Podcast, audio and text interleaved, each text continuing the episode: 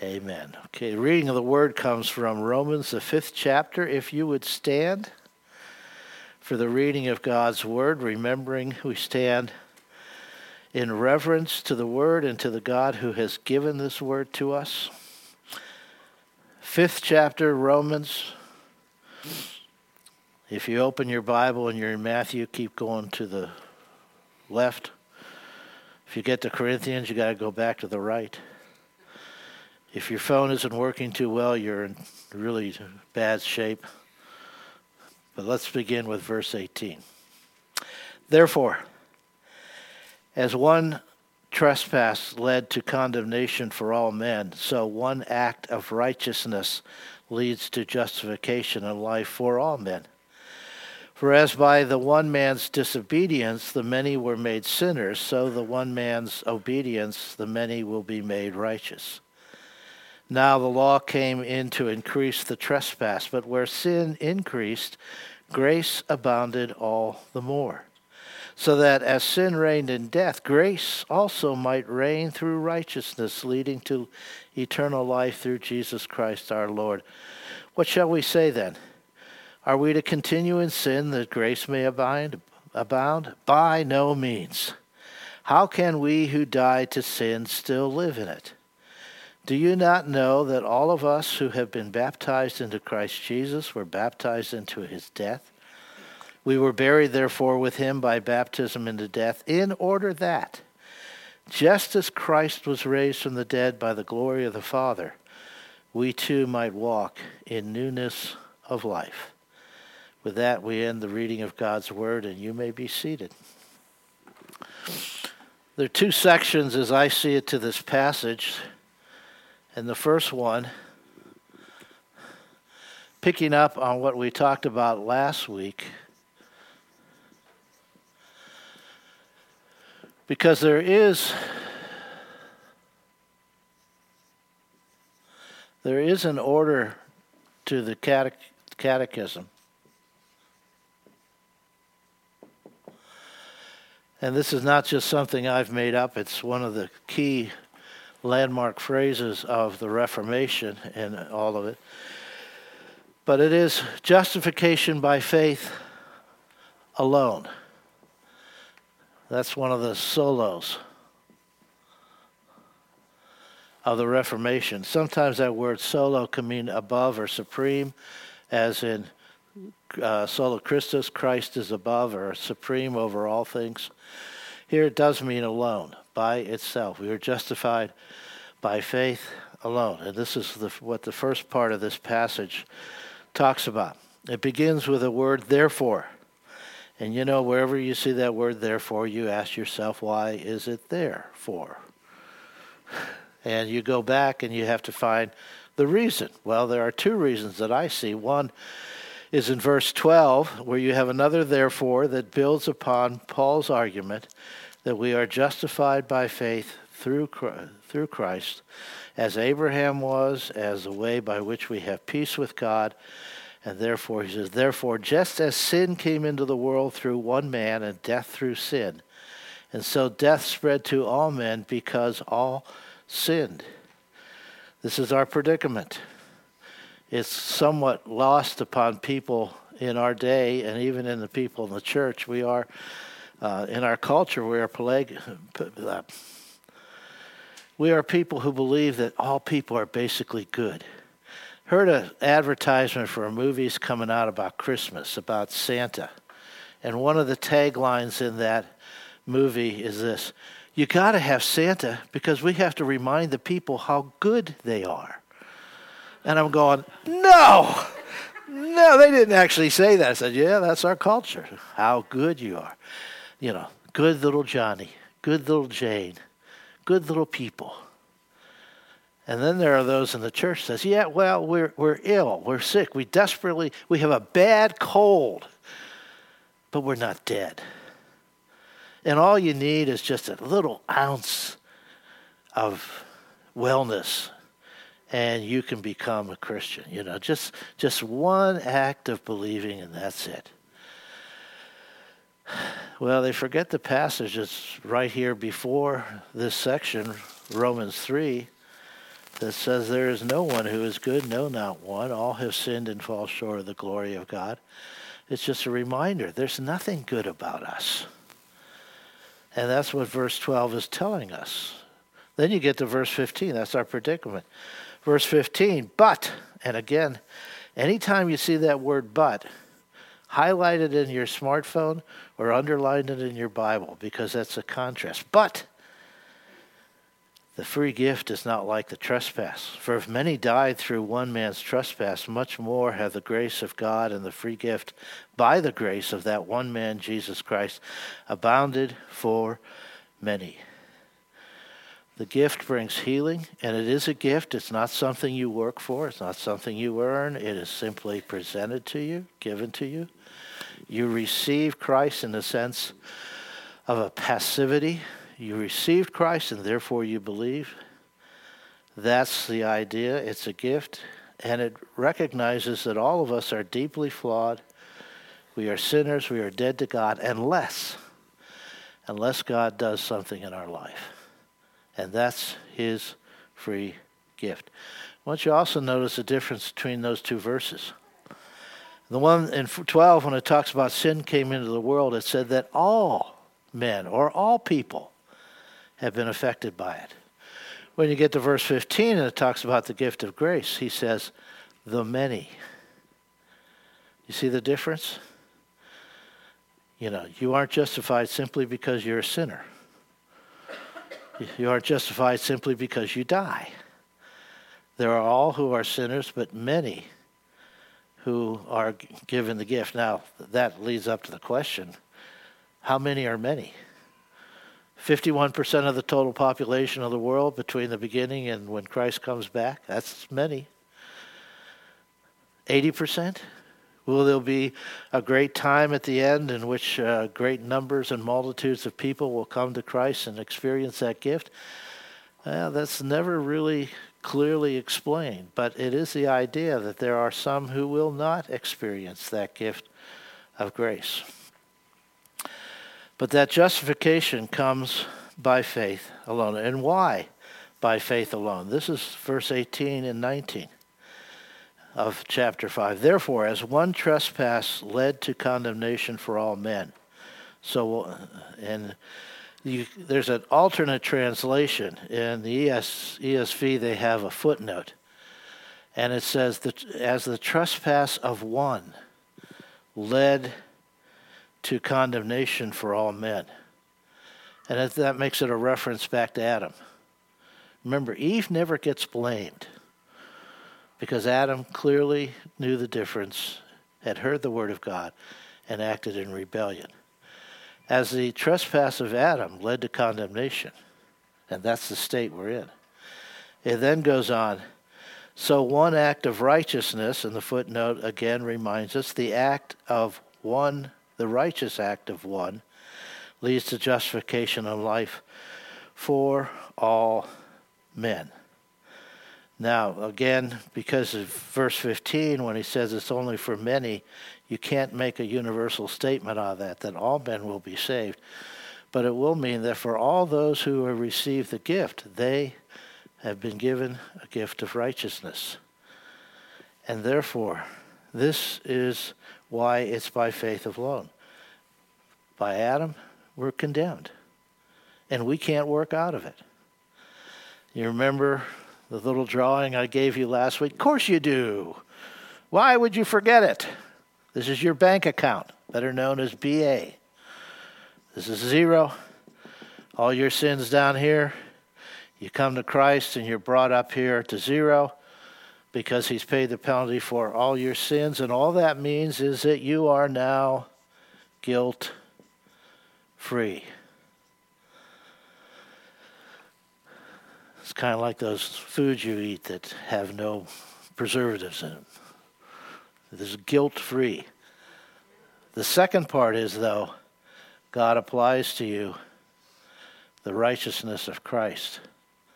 And therefore, you have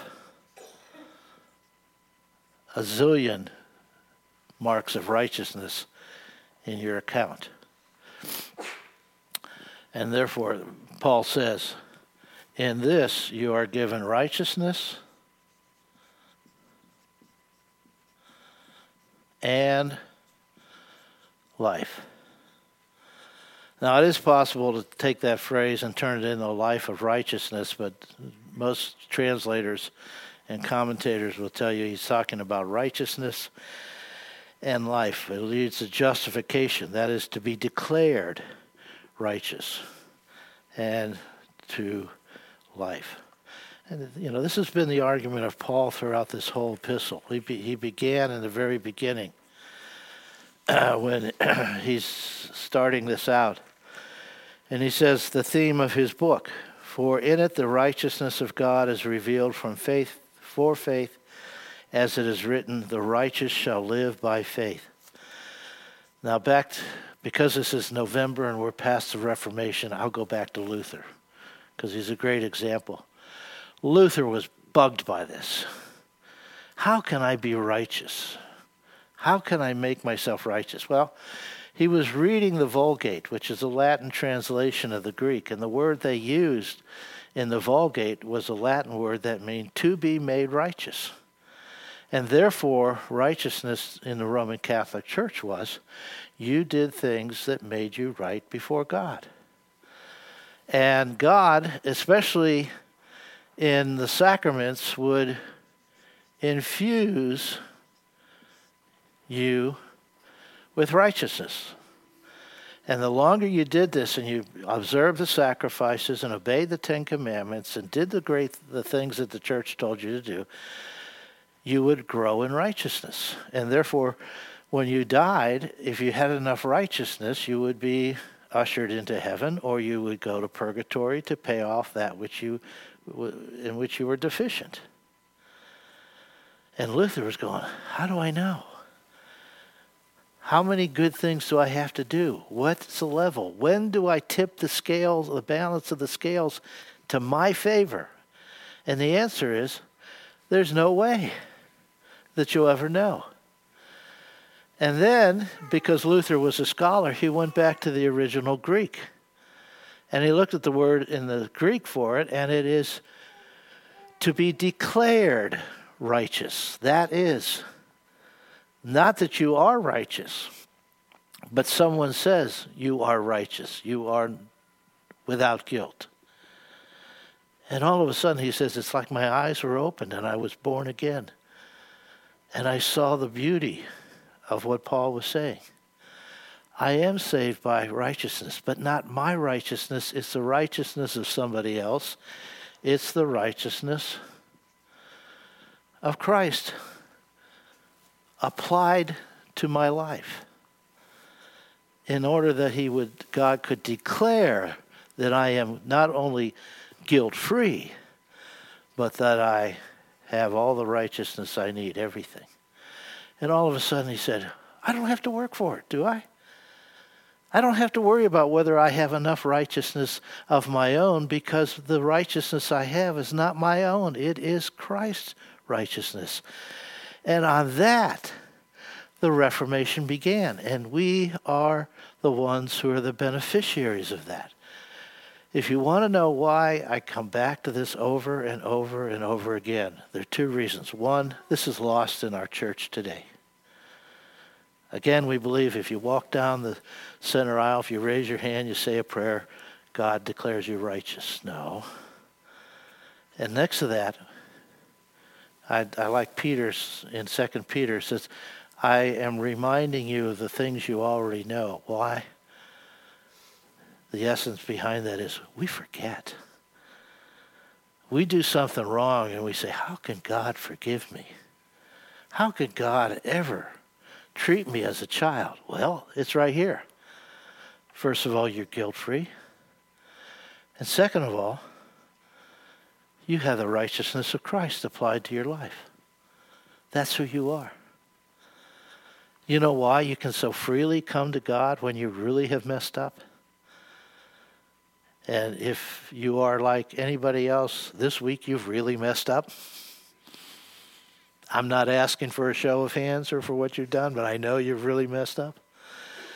The reason you can do it is because no guilt, And in God's sight, because of his Son, you are absolutely righteous. You have been justified by faith alone. That's a, his dis- stupendous discovery, and it has to be the stupendous discovery of everyone who is a Christian.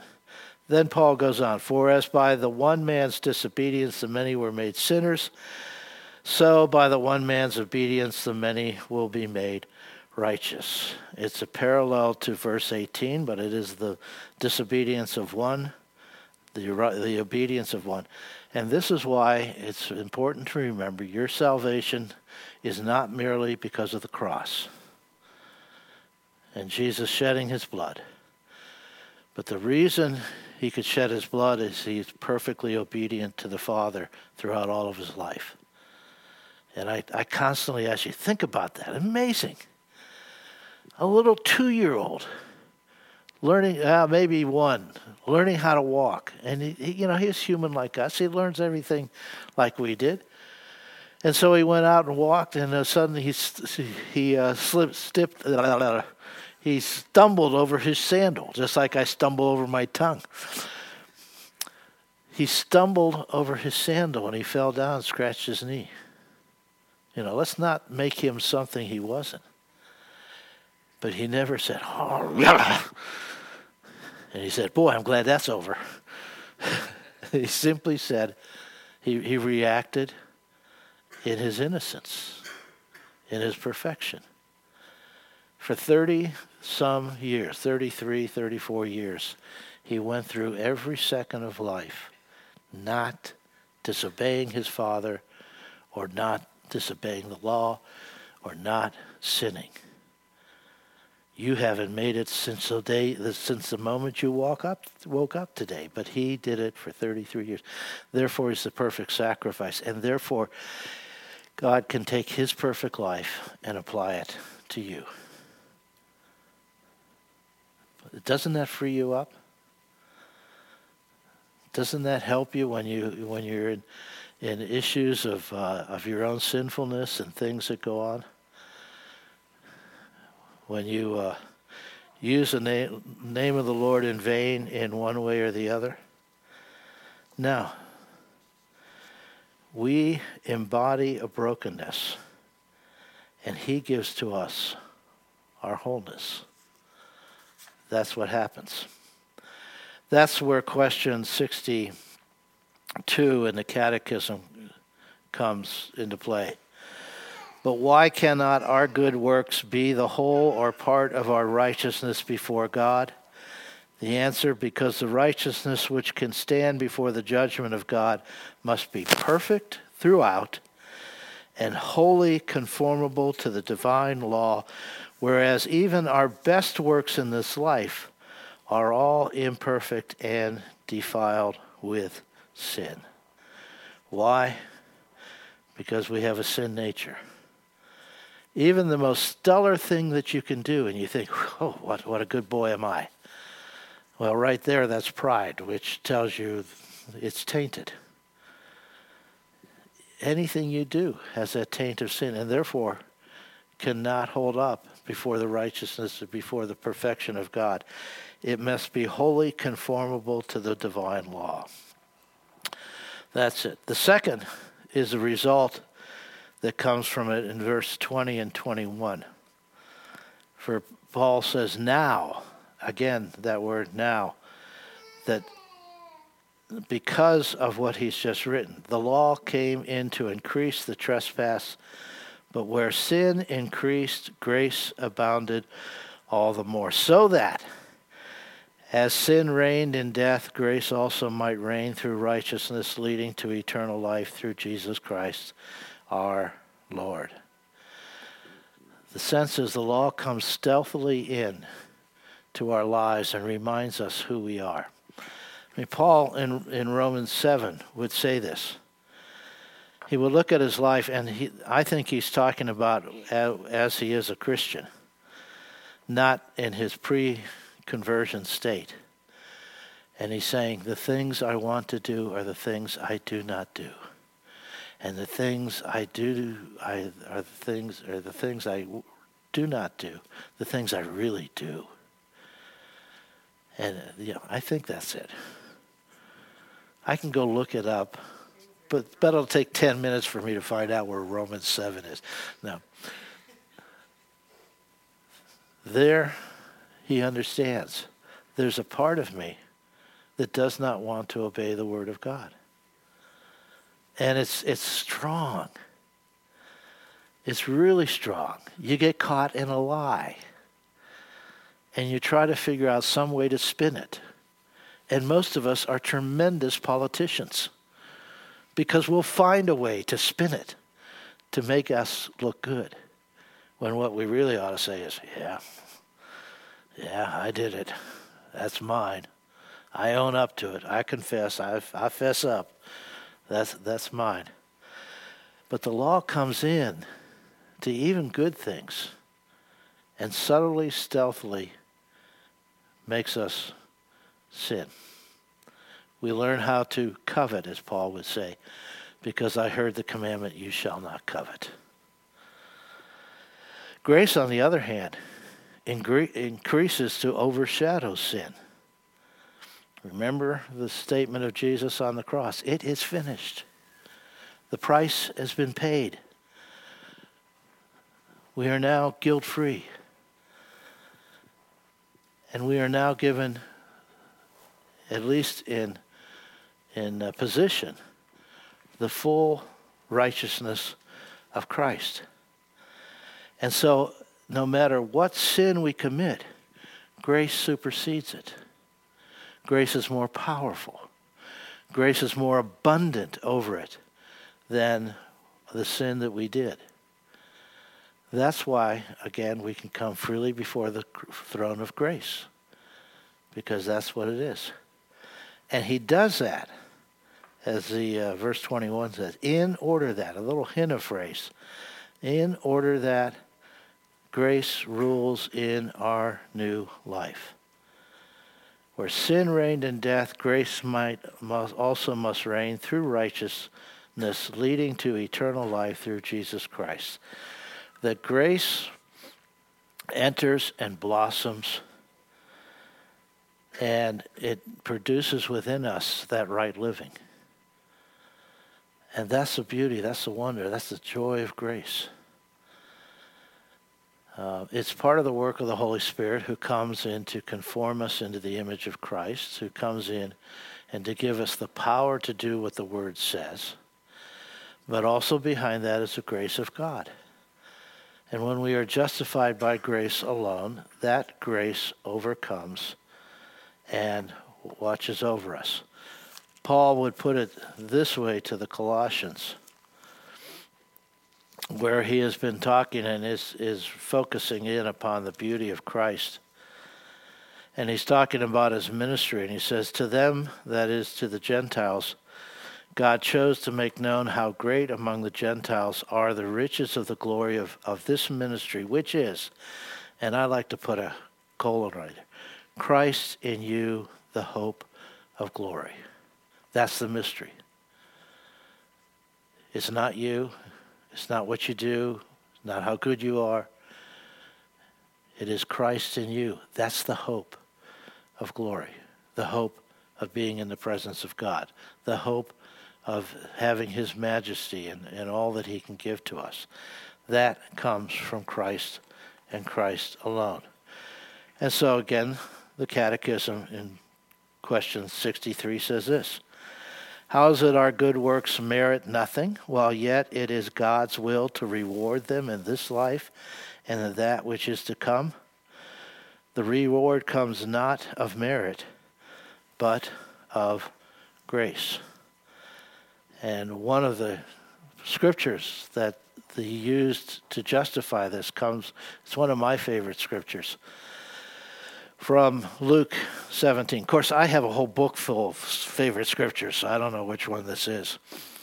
Luke 17, verse 7, where Jesus is talking to his disciples. He said, Will any of you, one of you who has a servant plowing or keeping sheep, say to him when he has come in from the field, ah, come, on one, come at once and recline at table? Will he not rather say to him, Prepare supper for me, and dress properly, and serve me while I eat and drink, and afterwards you will eat and drink? Does he thank the servant because he did what was commanded? So you also, when you have done all that you were commanded, say, We are unworthy servants, we have only done what was our duty.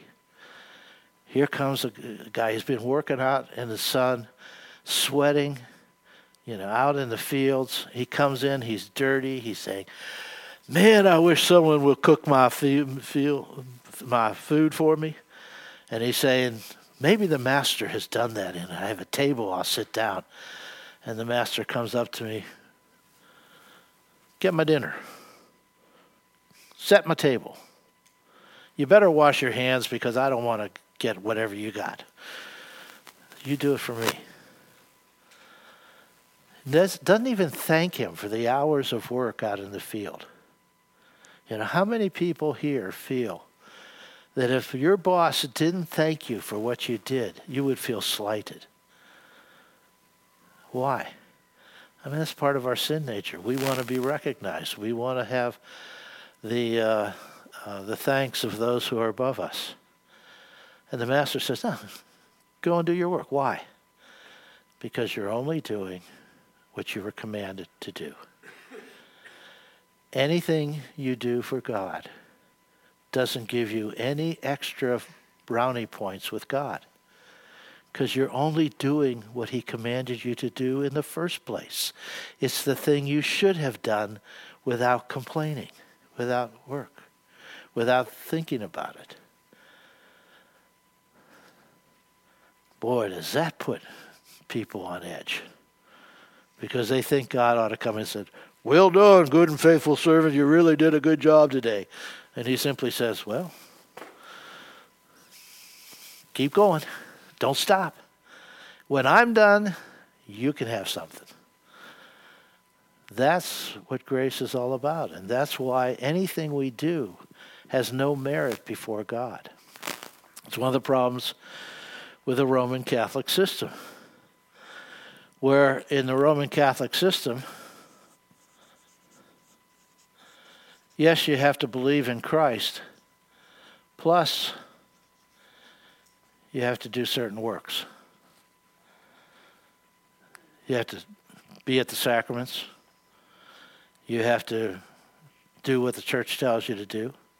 You'd better be at church on Sunday, or you get a little black mark in your in their registry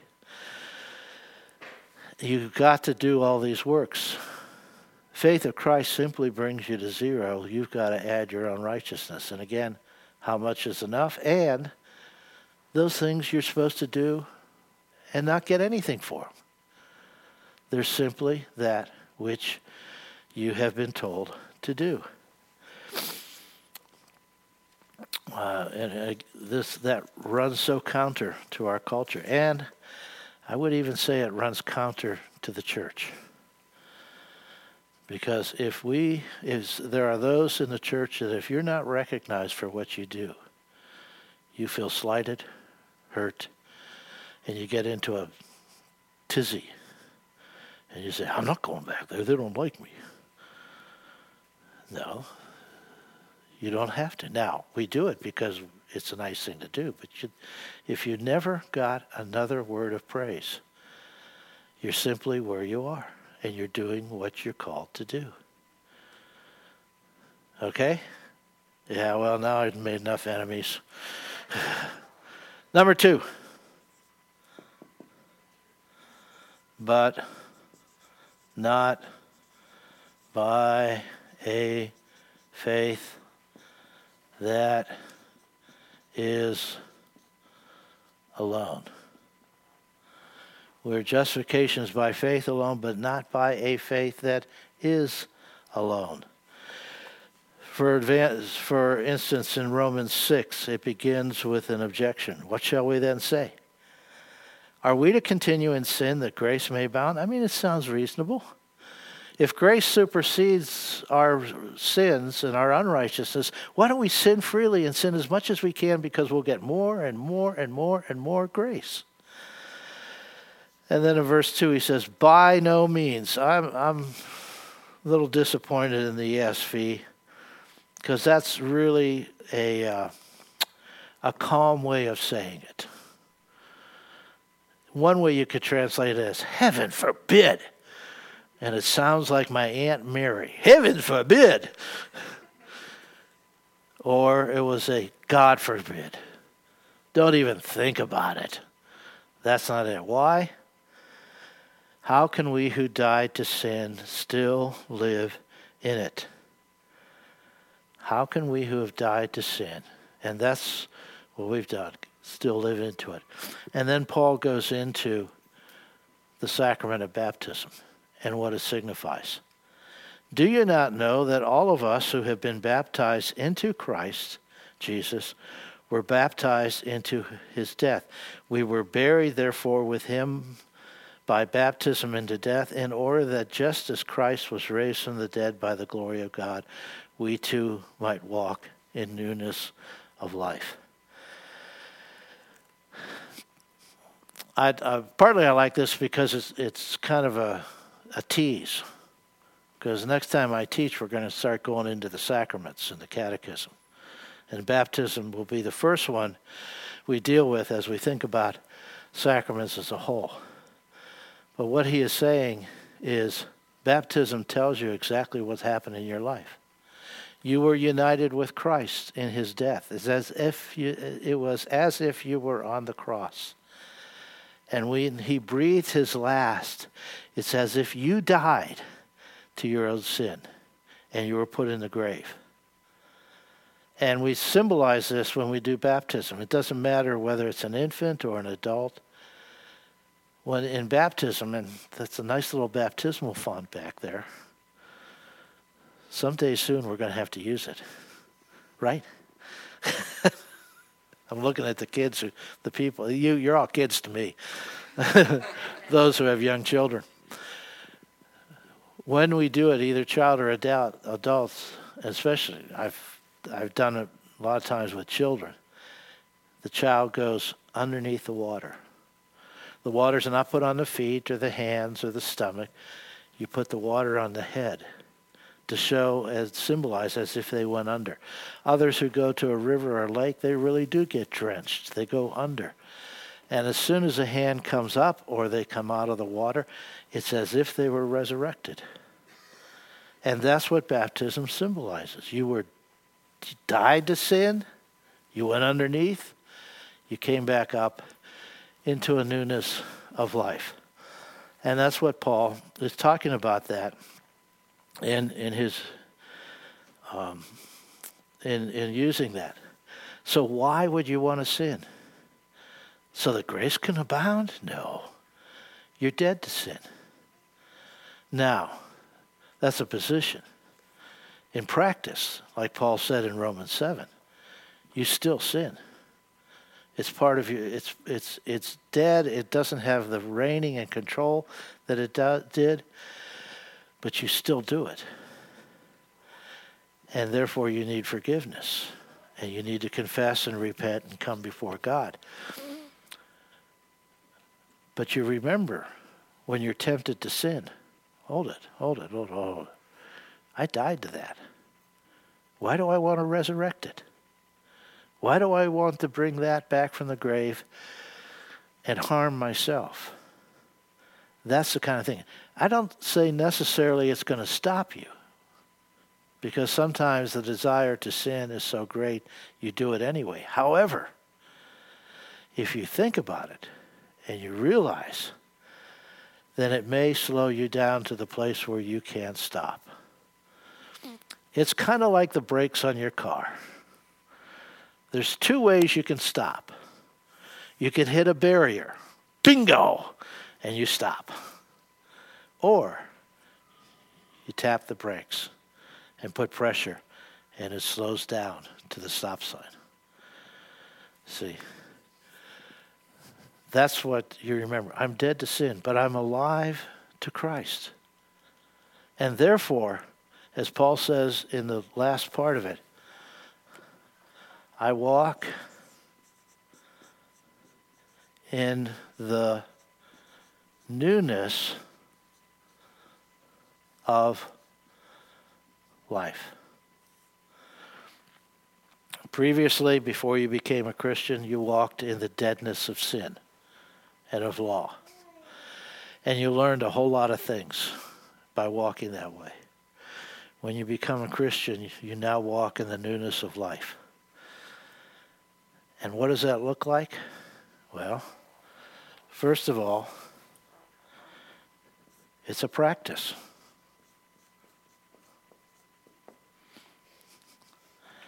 There's this silly commercial for, I think, credit card company. See how much I remember what they're trying to sell me.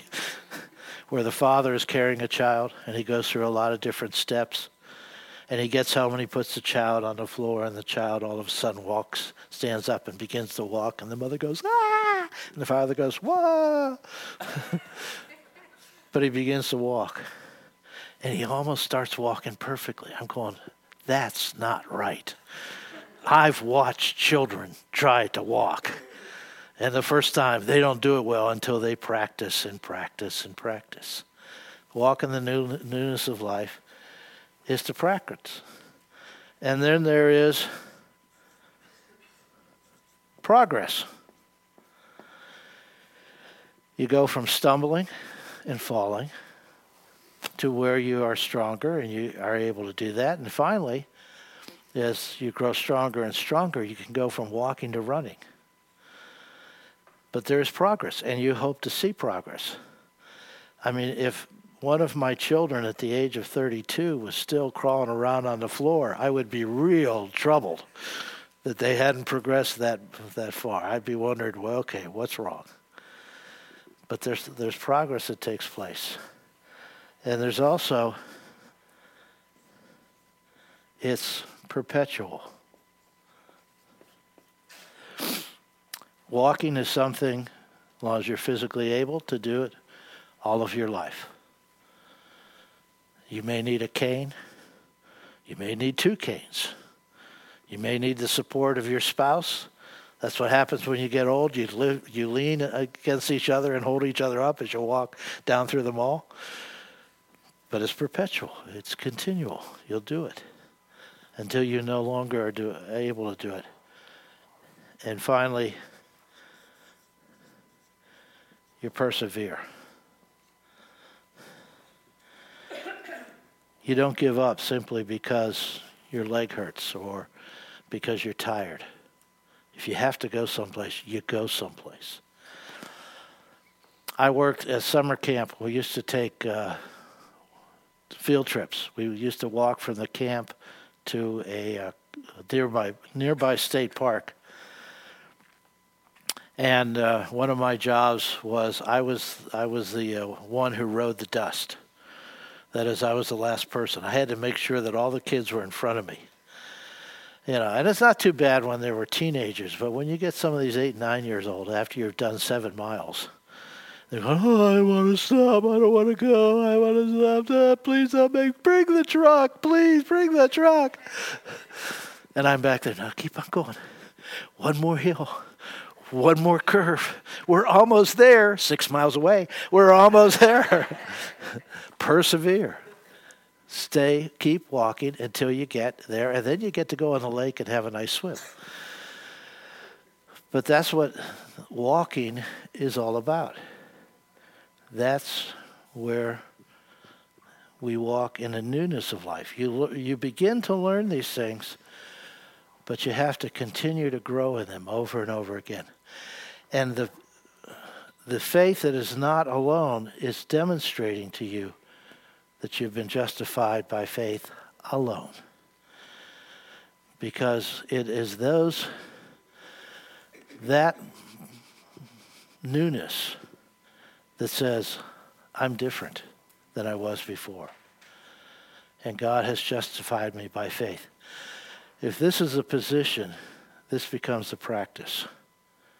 And when the practice is there, it tells you this is your position. This is who you are. So even when you're going through one of those low periods we all go through, and sin seems to be piling on, and you wonder, is grace really sufficient? Will it superabound? You just take a look at the little things that you're doing, and they tell you, yes, I am justified by faith. I have a lot more to learn and to do, and I have to rely upon the Holy Spirit more than I did before, but I am justified by faith alone, and that faith is not alone. I see it in who I am. That's where the catechism on this day ends. But does not this doctrine make me careless and profane? No. For it is impossible that those who are implanted into Christ by true faith should not bring forth fruitfulness of thanksgiving. Hmm, Thanksgiving, Thursday. It's a day that really shows where your faith is. I'm thankful I got a wife who can really cook a great turkey. Oh, yeah. No, I'm thankful for God who's given me a wife who can cook a great turkey. And she's thankful I don't have to cook the turkey. I'm thankful for a life that has been justified by faith alone, but that is not alone, but is evident even in my worst days. It is not alone. Let's pray. Father, thank you for that which you've given to us so freely life, newness of life, your grace, the death, resurrection of your Son, his life that is applied to us. Thank you, O Lord, for the constant reminders that if we are his, we are His. We do not have to perform for you, for Christ has performed for us.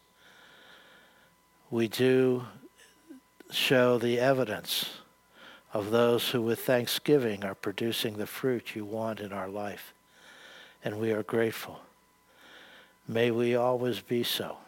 And Lord, when we are at our lowest and our weakest, and when we are wondering, not only remind us of the scripture, but remind us of Christ, of who he is and what he's given to us. For we are yours and you are ours. And we ask it in his name. And all of God's people said, Amen.